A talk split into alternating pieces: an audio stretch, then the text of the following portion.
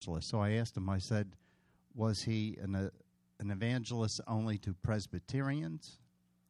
Did he, and then I, question mark, did he lead people to Presbyterianism, question mark, or to Christ? There's a difference.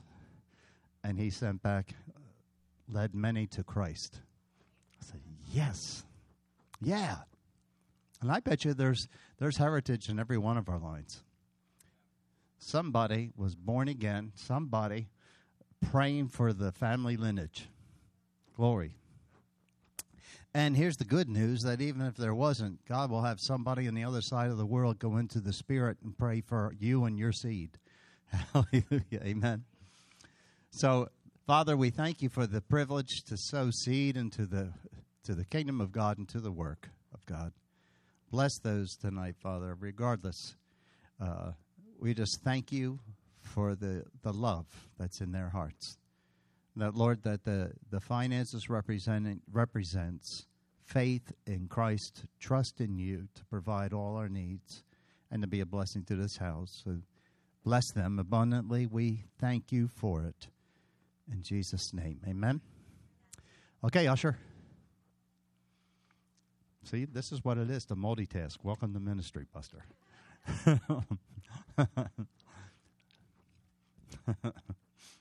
Praise God. Are who's got the children tonight? Patty? Oh, Patty and Elena? Okay. All right, we'll dismiss the kids now. Tutu, Christopher, you're going to go get learn about Jesus?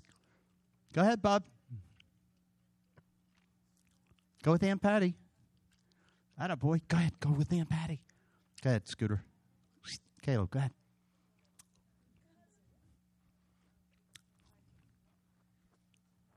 Let's bless them as they go. Let's give them a hand clap. Amen. They need to know that they're supported. Praise God. Now, if you don't have a Bible, come on up and get uh, close to somebody uh, that has a Bible you could share. I want to encourage you. I don't want this to be legalist or a legalism. I was watching a uh, a video on Facebook. It was a minister from, from Africa, I believe it was. And um, he was before a pretty large congregation over here in America, and he basically rebuked them very sweetly and very nicely. He said, I've noticed that uh, many of you have come to church without your Bibles. And he said, and you're trusting your electronics. He said, please don't bring your electronics only. Please bring a paper Bible and a notebook, something you can write down, because you that says something to God, that your faith is believing that he's going to give you something personally, and you can pen that down. You know? Amen? So I know that Pastor Tim ministered last week on Isaiah chapter sixty, verse one. one to three, probably. And, of course, that is, arise, shine, for your light has come, and the glory of the Lord has risen upon you. And he was sharing with me, because I, I want to know. I want to know what the Lord put on his heart, or whoever is filling the pulpit. You know, what what did you sense from the Lord? Because uh, I, I believe God's very congruent. I believe that there's always a, a synergy. There's a, a networking, a knitting together of a flow. The Lord wants to get things across. And here, here, H E R E, three weeks now we've been focusing on the message of hear, H E A R. Not only what we hear, how we hear it, why we hear it, amen? So we're going to start tonight with uh, Matthew five. Let's go to Matthew five. Matthew chapter five. And it's basically going to stay in the theme of being the light of the world, just like we just sang. You're the light of the world. Wow. Now you have to think about that for a minute. Well, let's look at it.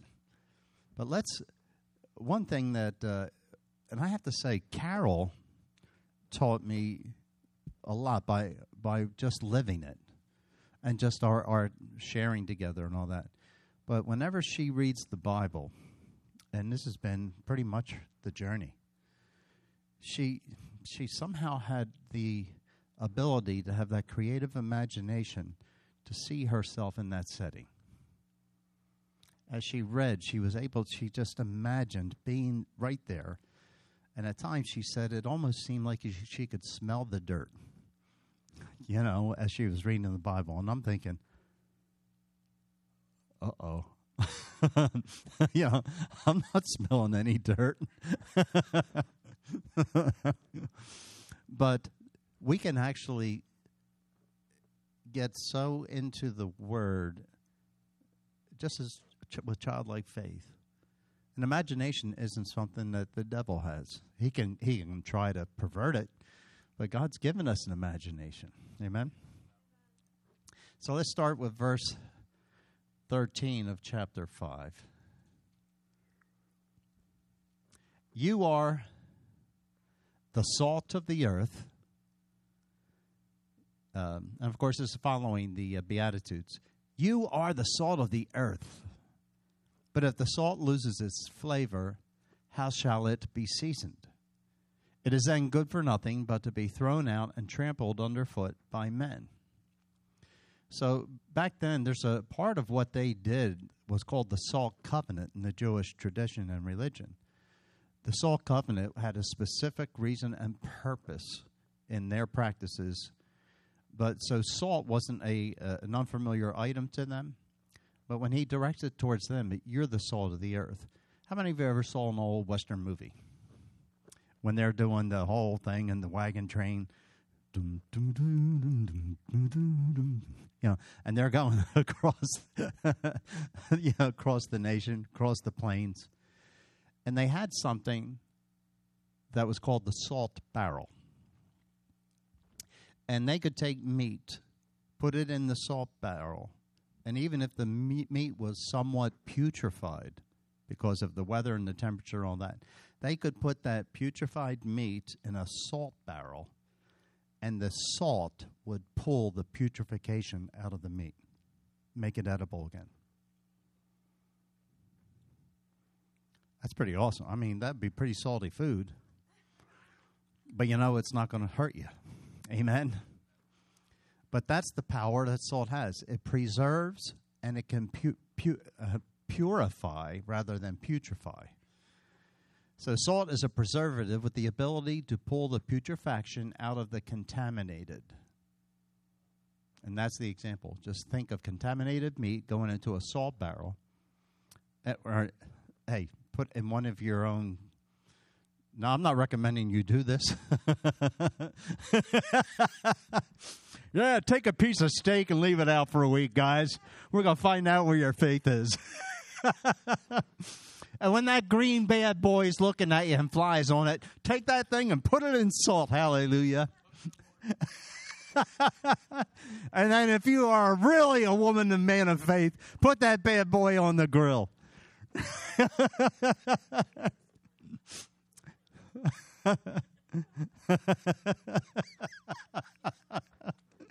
All right, let's go on. Let's use that comparison, though.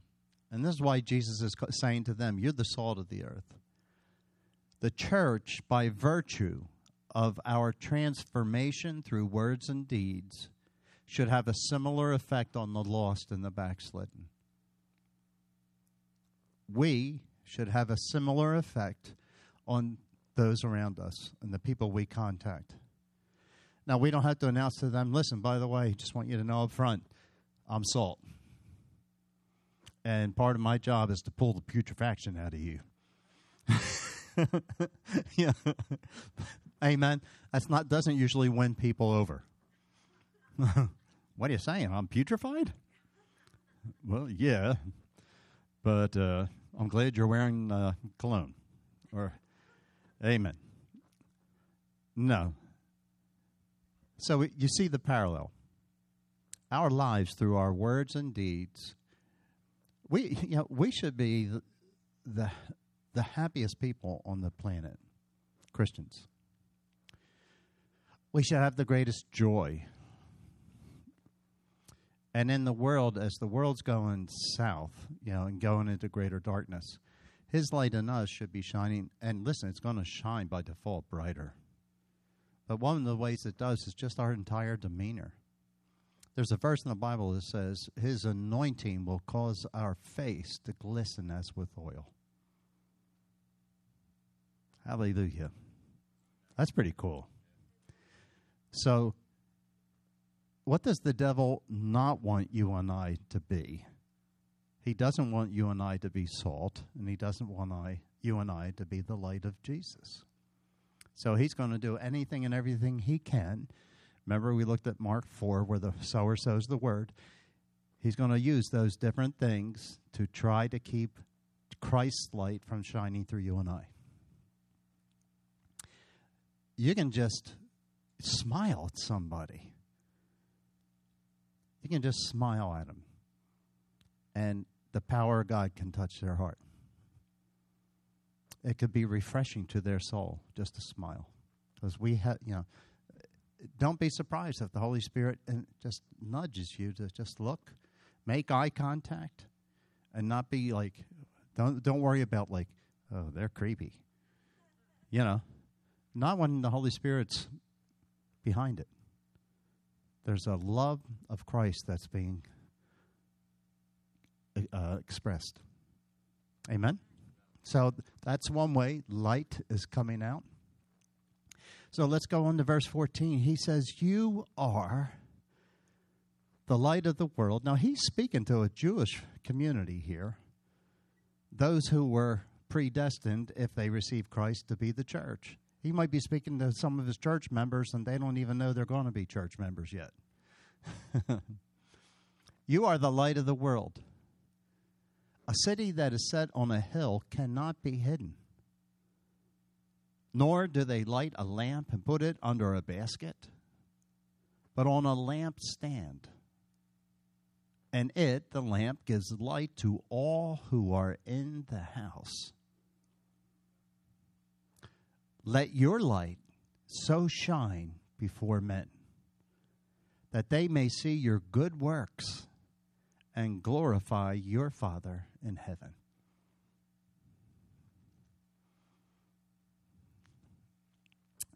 There used to be a, a song, this little light of mine, I'm going to let it shine, this little light of mine. They used to have kids hold the finger up like it's a candle. I'm going to let it shine, this little light of mine, I'm going to let it shine, let it shine, let it shine, let it shine. Da- Satan's not going to blow it out. I'm going to let it shine. I think I was at Satan's not going to blow it out. Yeah. Satan's not going to it out. I'm going to. That's what it was. I'll tell you what. There was a movie uh, in the past few years called Woodlawn. And it was a story about uh, a high school during the segregation days. Um There was a lot of tension between white and black and the schools being segregated. And this fella comes in. The football team is a mix of Caucasian and Afro-American.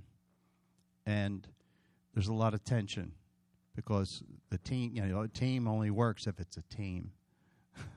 If there's a lot of hostility and prejudice and all this other stuff in it, it's going to be chaos. So in the, it's in the movie, but this young man comes in that's a Christian, and he says, uh, "Would I could I speak to your team?" He asked the coach because he knows that this whole thing, but it was during the Jesus Revolution in the sixties. And he had given his heart to Christ, and he was on fire for God. And he addresses the football team. And he said, just give me five minutes. Well, an hour, over an hour later, the whole team is sitting there, and he's just sharing Christ with them. And he takes this place. The coach comes in and says, what's going on here? And he's irate because he's not a believer. And the assistant coach says, well, well just hold on a minute. Hold on a minute. Something's happening here. You know, these guys, they're not even moving. And he gives an altar call. If any of you, and he addressed all the issues that are that they're facing, prejudice, uh, you know, the fighting and uh, the hostility. And if you don't want this, or you really want to be a team, it's the only way that happen, and only Christ can help make you a family and a team. Whoever would like to accept Jesus, please come up to come up here right now with me, and we'll pray. One by one, the entire team comes up to receive Christ. And later on in the movie, this fella, he was said, I remember when I was in a huge stadium where Billy Graham was preaching. Billy Graham, the Billy Graham, had all the lights turned off in the stadium. And he had, of course, this was planned, somebody with one candle lit on the opposite end of where he was. And he said, turn around. Tell me what you see. And this, you know, the answer was, I see a light. It's very small, very dim, but I see a light. And then in this movie, everybody began to light their candle. And this, the stadium was, you know, the seats were lighted, being lit up because of the unity and everybody lighting their candle. That's what we look like in darkness. We don't see it that way, but the devil sees it that way. In the midst of great darkness of where we are and of the percentages, like we just heard from California, that Carol seems to remember ten percent of the Christian po- of the population in New Jersey is Christian. Well, how dark is New Jersey then? How important is it that the church's light, Christ's light in us, shines? Amen? So I'm going to read something to you from the commentary because I want to encourage you and for you to be just edified with some of the way the the commentary and the commentators write regarding the light of the world. Barnes Commentary says it this way: the light of the world often denotes the sun, S U N. The S U N red renders objects visible. The sun, physical sun, shows their form, their nature, their beauties, and their deformities. That's what Big Red exposes. Amen? It's not ugly and it's exposing. It just exposes. Amen? The term light is often applied to religious teachers. And it gives some references. It is preeminently applied to Jesus in these places because he is, he is in the moral world what the sun is in the natural world. Jesus' life did all those things with the disciples and the people he walked amongst. As the sun did those things, Jesus' light rendered objects visible. His light revealed their form. His light revealed their nature. Wow. That's pretty awesome. His light revealed their beauty, and his light reveals our deformities. So his light in us and through us does the same thing. It has a purpose. Amen? It's not to point people's faults out. yeah, I every we all knew what our sin was, and we knew what our faults were. That wasn't really too hard to, to face up to. Amen? Now, the love of God wants to reveal that there's a better life to live. So the apostles, uh, let me read it this way. The apostles, Christian ministers, and all Christians are lights of the world because they, by their instructions and example, show what God requires. They show what is the condition of man. And through our lives, people will see what is the way of duty, peace, and happiness, the way that leads to heaven. Hallelujah. A city set on a hill. Remember that phrase in the verse? He said, you know, he when he taught in parables, very often if he said, you know, if you say to this mountain, there was a mountain there, be thou removed and be thou cast into the sea. If you see this mulberry bush, and he used the physical things to apply a spiritual law or a spiritual truth. Amen? A city that is set on a hill, and this is the truth of that terrain. Many of the cities of Judea were placed on the summits or sides of mountains and could be seen from afar. Perhaps Jesus pointed to such a city and told his disciples that they were like it. Their actions could not be hid. The eyes of the world were upon them. Wow. They must be seen. And as this was the case, they ought to be holy, harmless, and undefiled.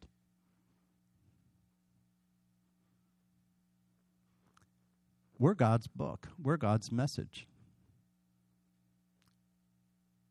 You're, you're familiar with that uh, saying that Saint Francis had.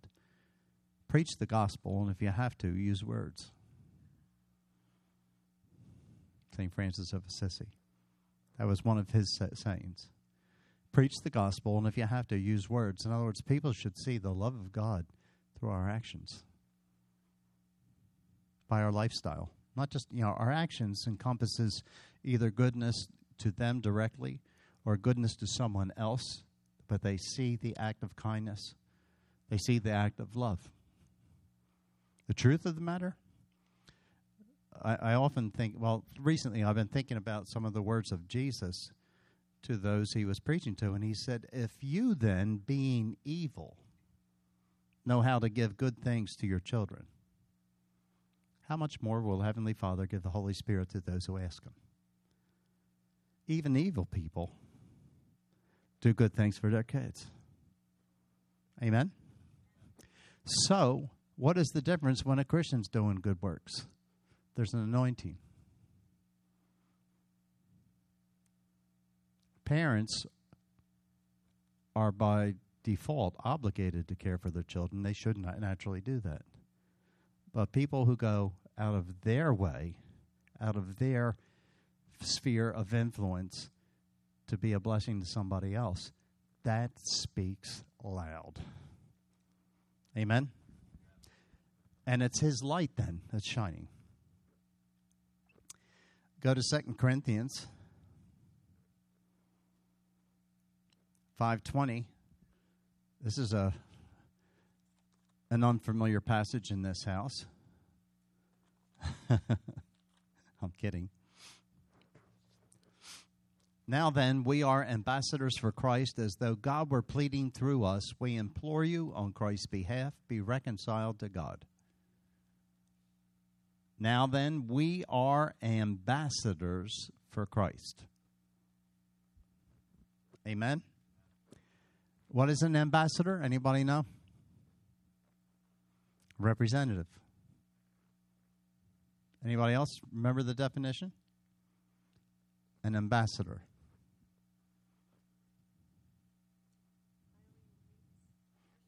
Highly ranked official. Representative. The definition in the dictionary, an ambassador is the highest ranking official sent from one nation to another, representing the home nation. That's why the whole message on hearing started out there. I didn't plan it that way, but it was like, boom, what do we do with this? How do we hear this? How do we see that truth? That as far as God's concerned, his people are his ambassadors. His people, regardless of their status in life, regardless of where they've come from, when we give our life to Christ, we're by default, by cause of the D N A of the new birth, we become instantly an ambassador of the Most High God. Didn't earn it. Amen. Yeah. That was good. Amen. So he says, we are ambassadors for Christ as though God were pleading through us. We implore you on Christ's behalf, be reconciled to God. Go to Galatians chapter three, please. We're talking about light. Amen. Amen. Galatians three.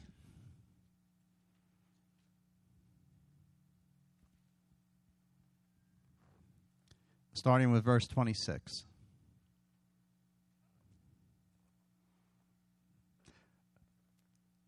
Galatians three, starting with verse twenty-six. For you are all sons of God through faith in Christ Jesus. For as many of you as were baptized into Christ have put on Christ. There is neither Jew nor Greek in Christ. There is neither slave nor free in Christ. There is neither male nor female, for you are all one in Christ Jesus. And if you are Christ, then you are Abraham's seed and heirs according to that promise. Hallelujah. Amen. Now, go and keep that, keep that going. Chapter four, verse one. Now I say that the heir, as long as he is a child, does not differ at all from a slave, though he is master of all. But the child, the heir, is under guardians and stewards until the appointed time by the Father. Amen? Amen? Heirs have to be matured. We mature on ex- expressing the light and life of God. But our faith needs to be activated everywhere, every day and everywhere we go. That if we have that knowledge, I am salt and I am light. Just something that's simple. Simple, yet eternal, of eternal value. I'm salt and I am light. When I say that to you right now, that what comes, you know, what I perceive with that is responsibility. One of the most awkward things is to have someone that's thirty years old, but yet has the emotional stability of someone that's ten. Or possibly their learning is uh, impaired, and they can have a thirty-year-old body, and yet you have a, like a ten-year-old capability. Y'all, and, amen? We've met some situations like that over the years, and it's tragic. It hurt. I mean, it's... You just wish, oh, Lord, you know, can we just pray and jumpstart that brain or whatever? And, and but we pray, you do pray, amen, if you have the opportunity. You pray for that because God can do anything. God can do anything. But it's an awkward thing. But here, as lights of the world, how do how do how do I engage? How do I begin to express the light and, and of God? And how do I become salt? To my family, to my neighbors, something's just immediate. Things that can be done. In the store. I I remember, uh, I don't remember when, but in the past year or two, I think, on one of the, I think it was on a Sunday, that I was so impressed of the Spirit and um, exhorted the congregation to pray when you t- before you go shopping. Ask the Lord, ask the Holy Spirit. Now, you may, ha- we have routines, you know, that we all do. But, Lord, is there a better time for me to go shopping? Do you have any divine assignments for me? Because maybe he'll lead you a little different day. Maybe he'll mess with our routine because there is someone that's going to need prayer, a smile, a touch. And what what happens at those moments? the light of God is revealed to them through a complete stranger. See, I love that. I love the fact that God uses strangers to impact my life. Amen? I mean, great. Thank God for the family of God. But, man, when there's a stranger and you don't know them and they communicate Christ to you, or the, there's that connecting, it's like, ah, glory to God. Amen.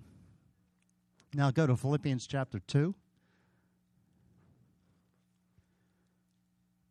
You can save your place at Galatians, but go to Philippians two.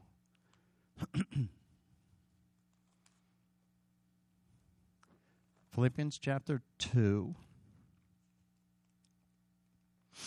And we're going to start at verse twelve.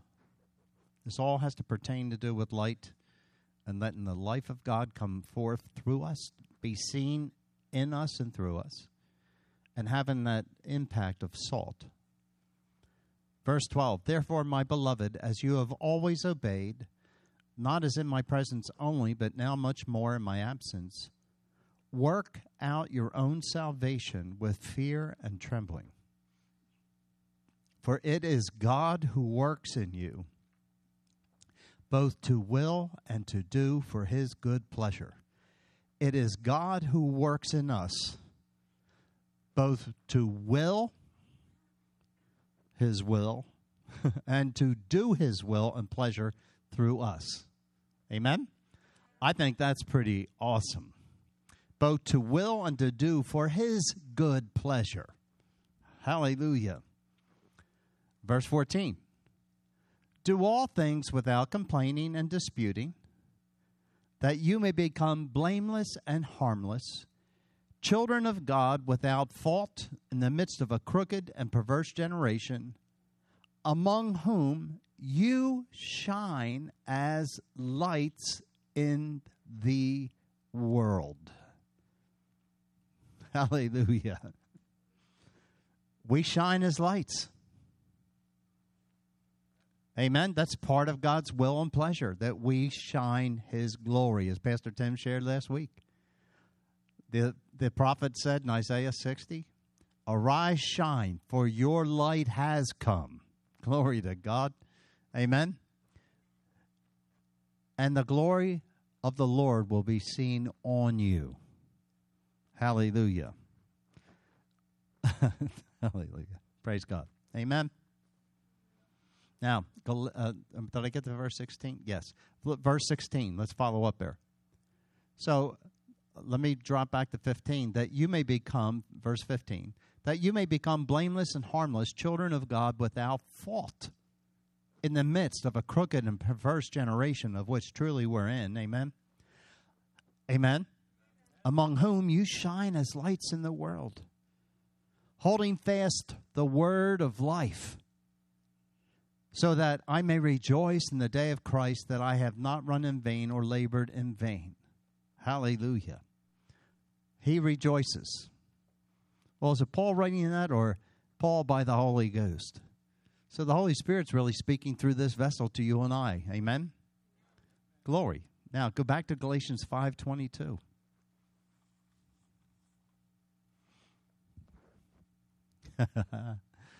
Praise God.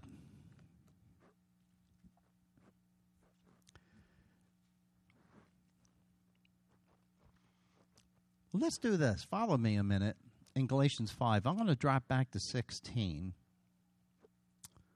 where Paul Paul's instruction to the church of Galatia. Let me. Uh,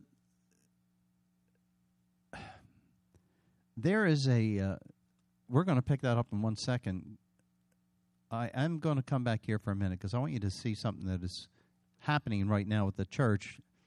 In chapter three, verse one, before we read this other. In Galatians three, verse one, this is Paul, the the apostle and father who had planted this church in the city of Galatia. He says this in ver- chapter three of his letter. O foolish Galatians, who has bewitched you? that you should not obey the truth, before whose eyes Jesus Christ was clearly portrayed among you as crucified. This only I want to learn from you. Did you receive the Spirit by the works of the law or by the hearing of faith? Are you so foolish, having begun in the Spirit, are you now being made perfect by the flesh? I believe that's what's going on in the church right now. And as we looked at Matthew five, Matthew twenty-four this past week, when Jesus said, the love of many will wax cold.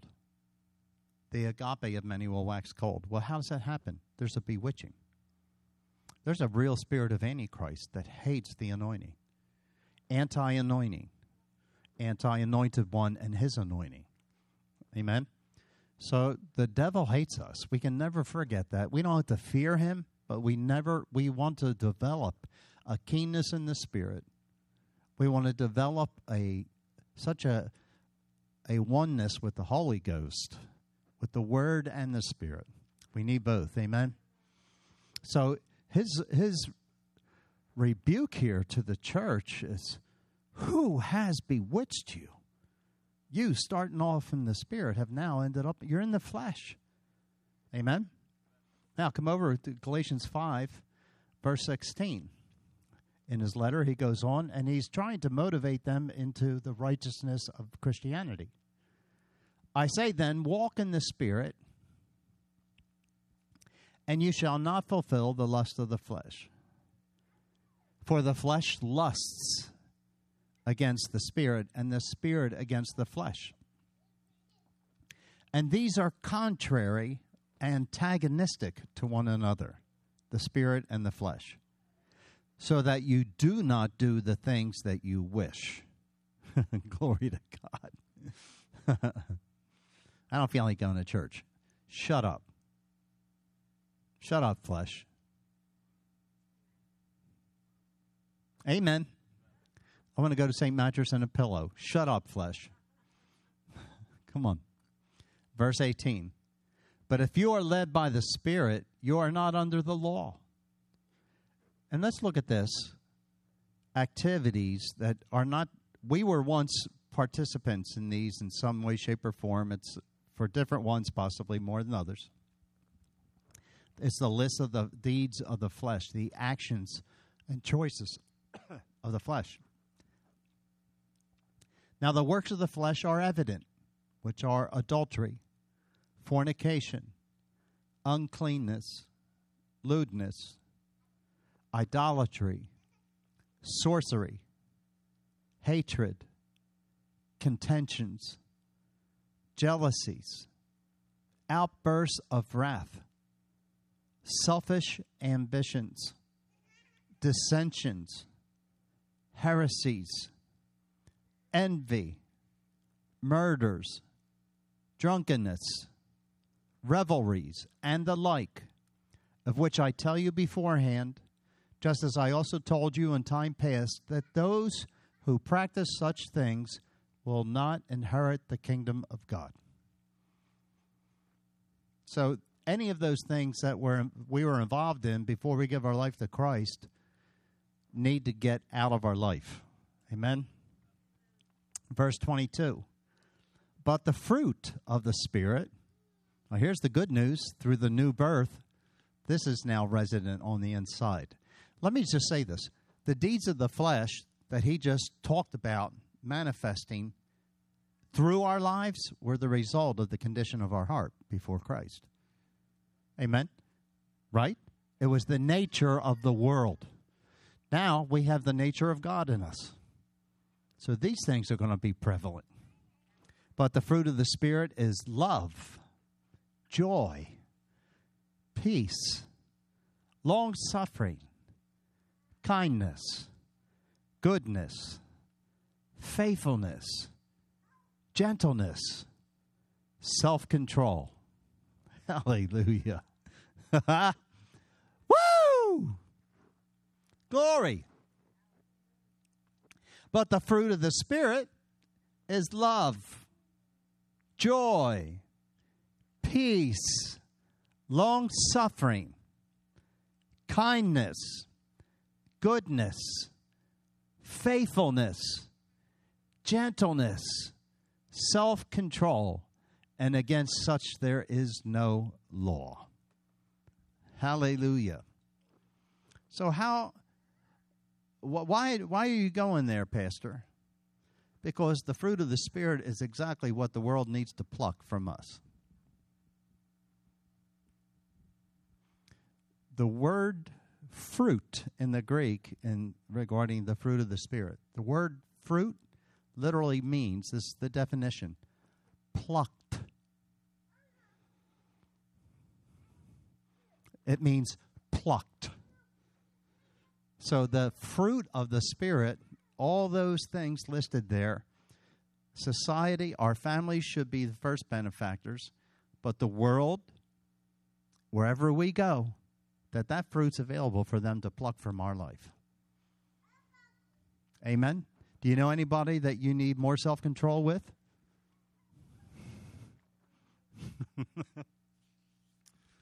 Well, when we go to Gethsemane, sometimes it's a Gethsemane thing. Lord, my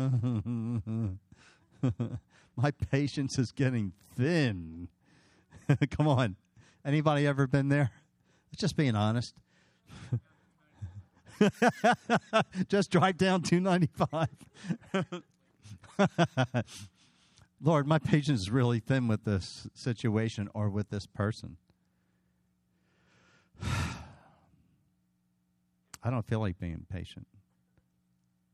I don't feel like persevering with them. Yet,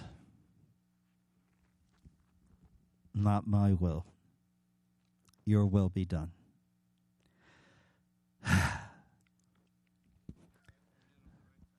Patience. Long suffering. Hallelujah. I'm going to see it through until you become who God wants you to be. Amen? Whatever. Hey, how about marriages? How about the fruit of the Spirit in one of the most important places in the Christian home?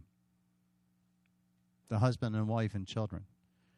That fruit should be able to be plucked from us if we're Christians. I'm going to repeat them again. Love. Joy, peace, long-suffering, that's light.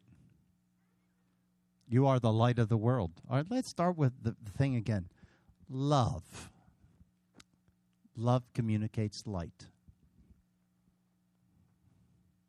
Joy communicates light. Peace communicates light.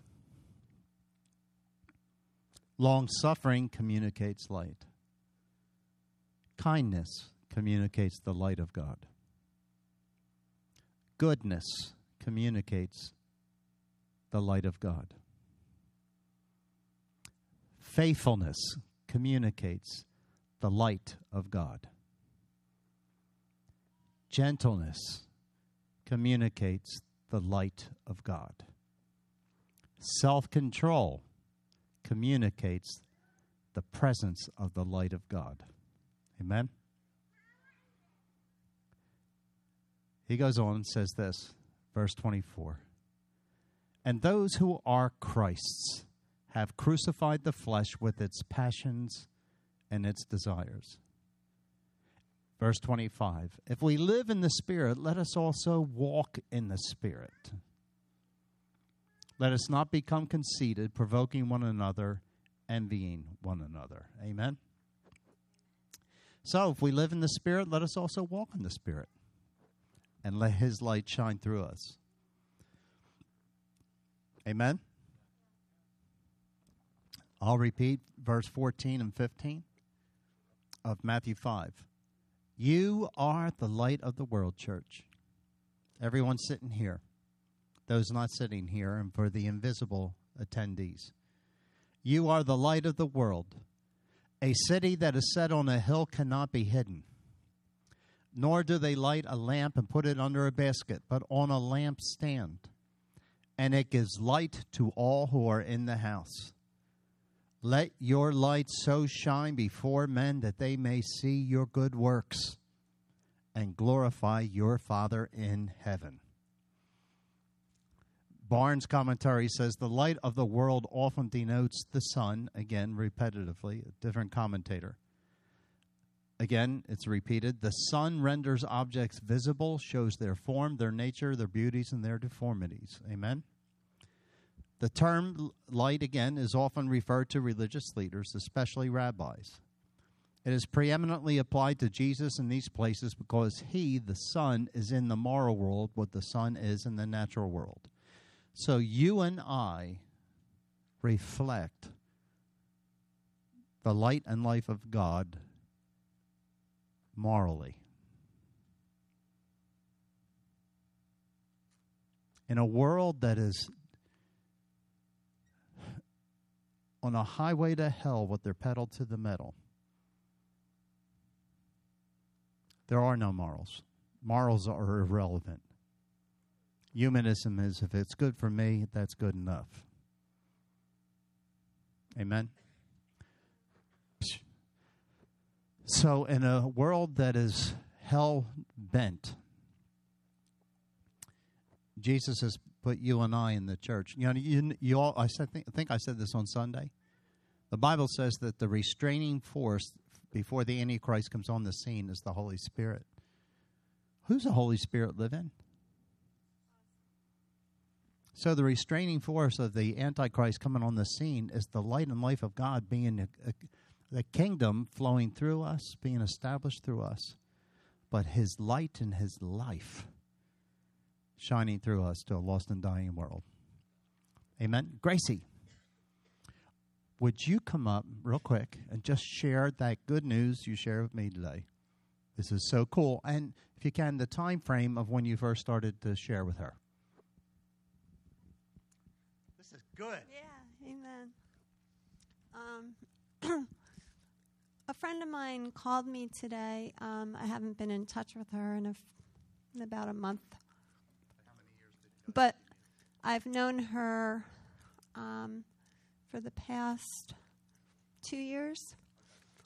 And um, we gotten to be good friends because I worked at the um, same school. Um I was in the classroom with her, and we got to be good friends. And she was an aide, and I was an aide. And um, her mother, like, she's very Catholic, and her mother is a charismatic Catholic.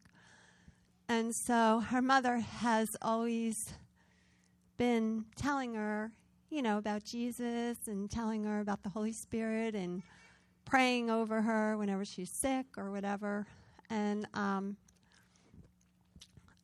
And so anyway, she's her her mother, she, she called me today and said, you know, you're the closest one that I can think of to my mother. And I'm asking for prayer in my lifestyle. That's what she meant. Um, yeah, she said, um, my mother has cancer of the esophagus, and I'm feeling very angry and hurt and, you know, feeling like, why did this happen? And and everything. So I um, I said, you know, well, let me pray with you and pray for your mother. And um, and so I, you know, I came against cancer, and I, um, you know, prayed for healing in her body. And, and um, so anyway, I, after I prayed with her, I said, I said to her, you know, when you receive Jesus in your heart, then he gives you his authority. Just like your mother prayed, prays for you. When you have Christ in your heart, then you'll have the same authority, and you'll be able to pray for yourself. You know, you'll be able to pray yourself. And, and then I asked her, I said, have you ever received Jesus as your personal Savior? You know? And I said, and I explained to her, you know, the Bible talks about how we must be born again, and um, I explained to her what that was, and um, and and I said, "Would you like to do that?" So right on the phone, I led her to the Lord. Yes. She prayed with me, and um, she still has a lot of um, you know, Catholicism in her. But I said, she said, would it, would it take, if I'm born again, does that mean I have to stop going to the Catholic Church? And I said, no. I said, um, but, but I said, for me personally, I was raised Catholic, and I shared my experience, you know, like after receiving Christ, and I saw some things as I'm reading the Bible, how some things didn't line up right.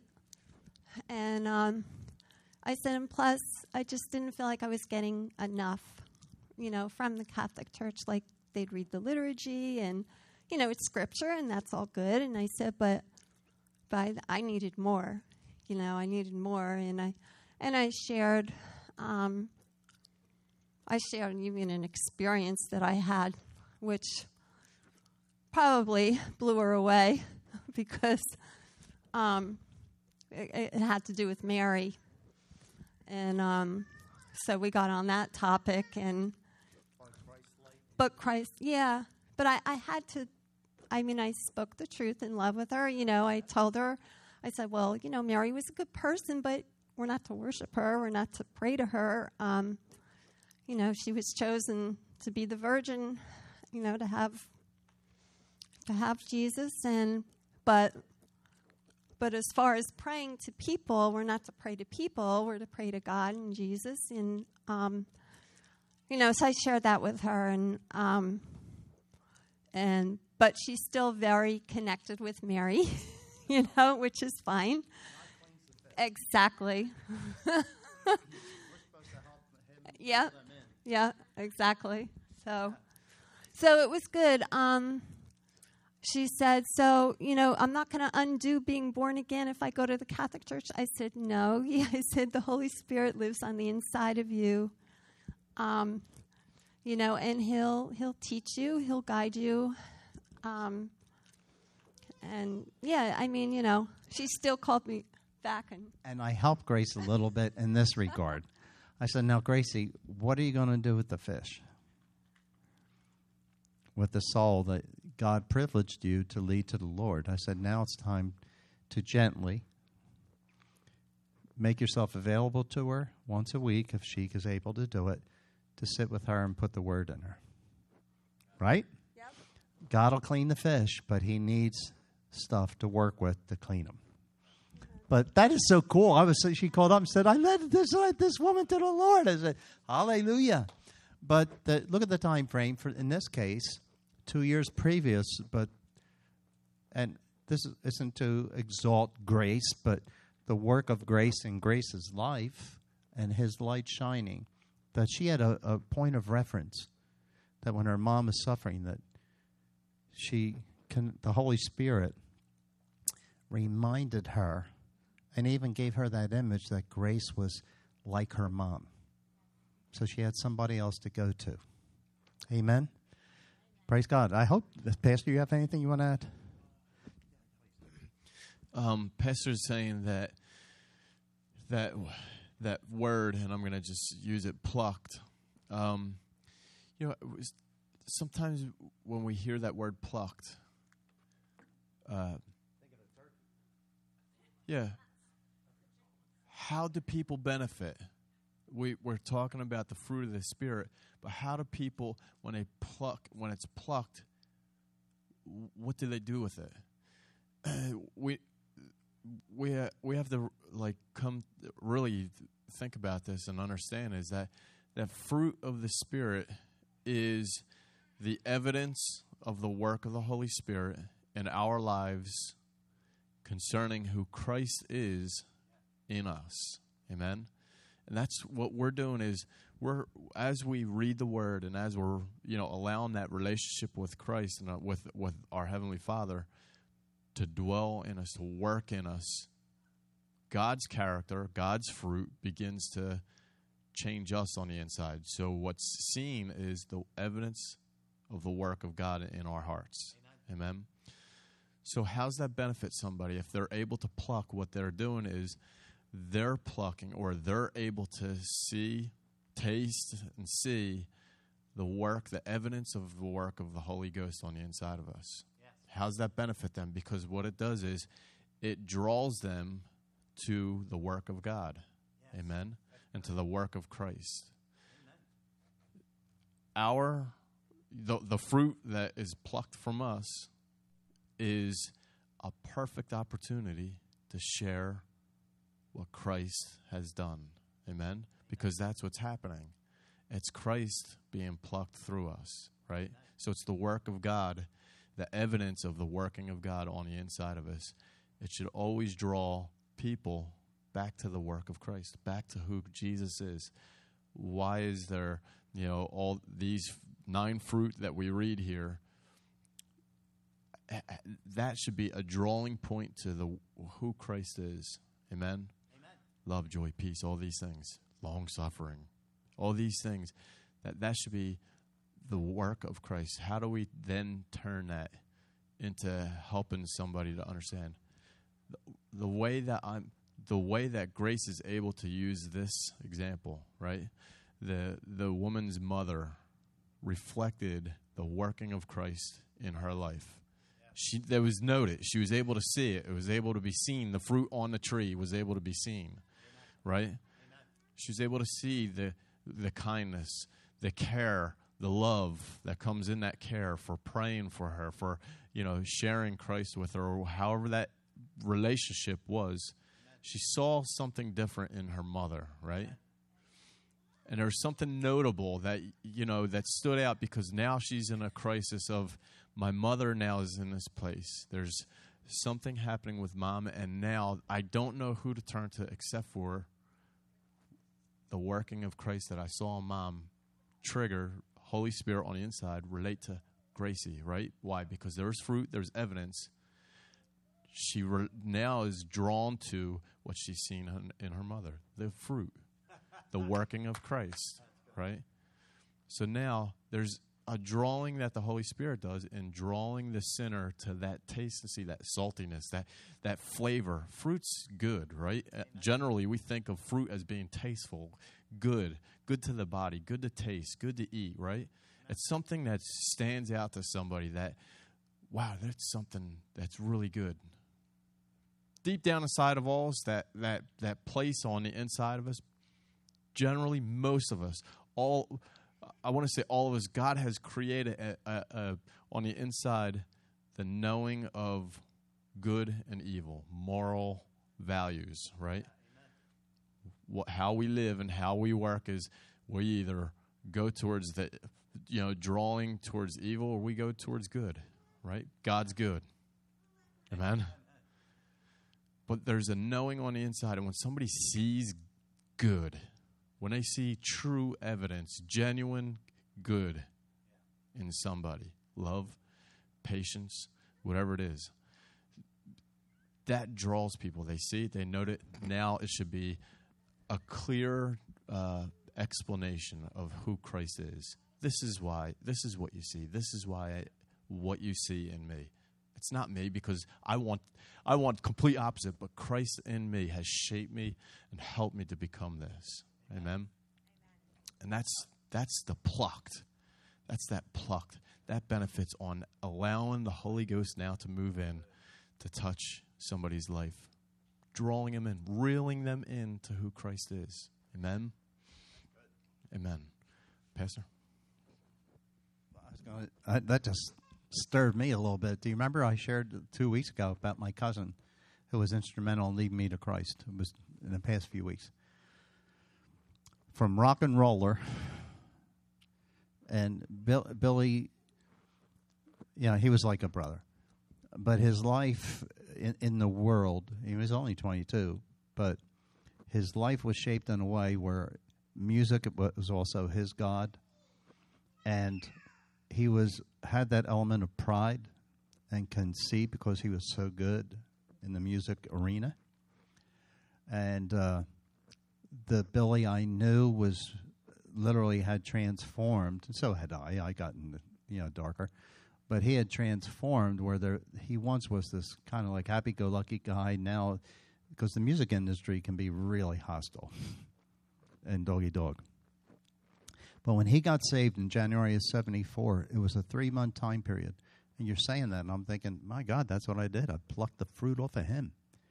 The love, the the kindness, the peace, the joy he had. Those things were infectious, and they were the fruit I needed to eat at that time, to the place where I was convinced over a three-month period that not only whatever he had, I found out it was who he had I needed, you know, and that pushed me over the edge.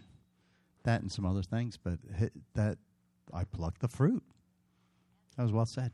Praise God. Anybody else? Becky? Quick thought. Unplucked. We're talking about plucked. And when I first heard that, I think a lot of us might think, ouch. You know, somebody said plucking a turkey. Um, someone else, you know, pluck your eyebrows, something, and it's jerking it out. And you think of the the part, the thing being plucked is squealing and hurting. But, um, so at first my thought is, oh, that's a harsh term. But then I'm thinking about it with the fruit. When you go to pick really ripe fruit, it just falls in your hand. I used to pick fruit in orchards for a, as a part-time job in the summer. And uh, the fruit that's left on the tree and it's fully ripe, you barely touch it and it falls off. Berries, strawberries, you can't, you know, there's no pulling and tugging. There's not a plant there screaming, don't take me that. Um, it's, it is, it falls off. And I'm, the Holy Spirit's mulling this over inside of me, and I'm thinking, if we are full of the Holy Spirit and we understand who we are in Christ, then when we need that fruit to be evident to other people, it should just be real easy to just fall on them. They see it, they need it, and it just drops on them. That's good. And uh, there should, there's when our fruit is in full form, the fruit of the Spirit is really working in us, it should fall on people.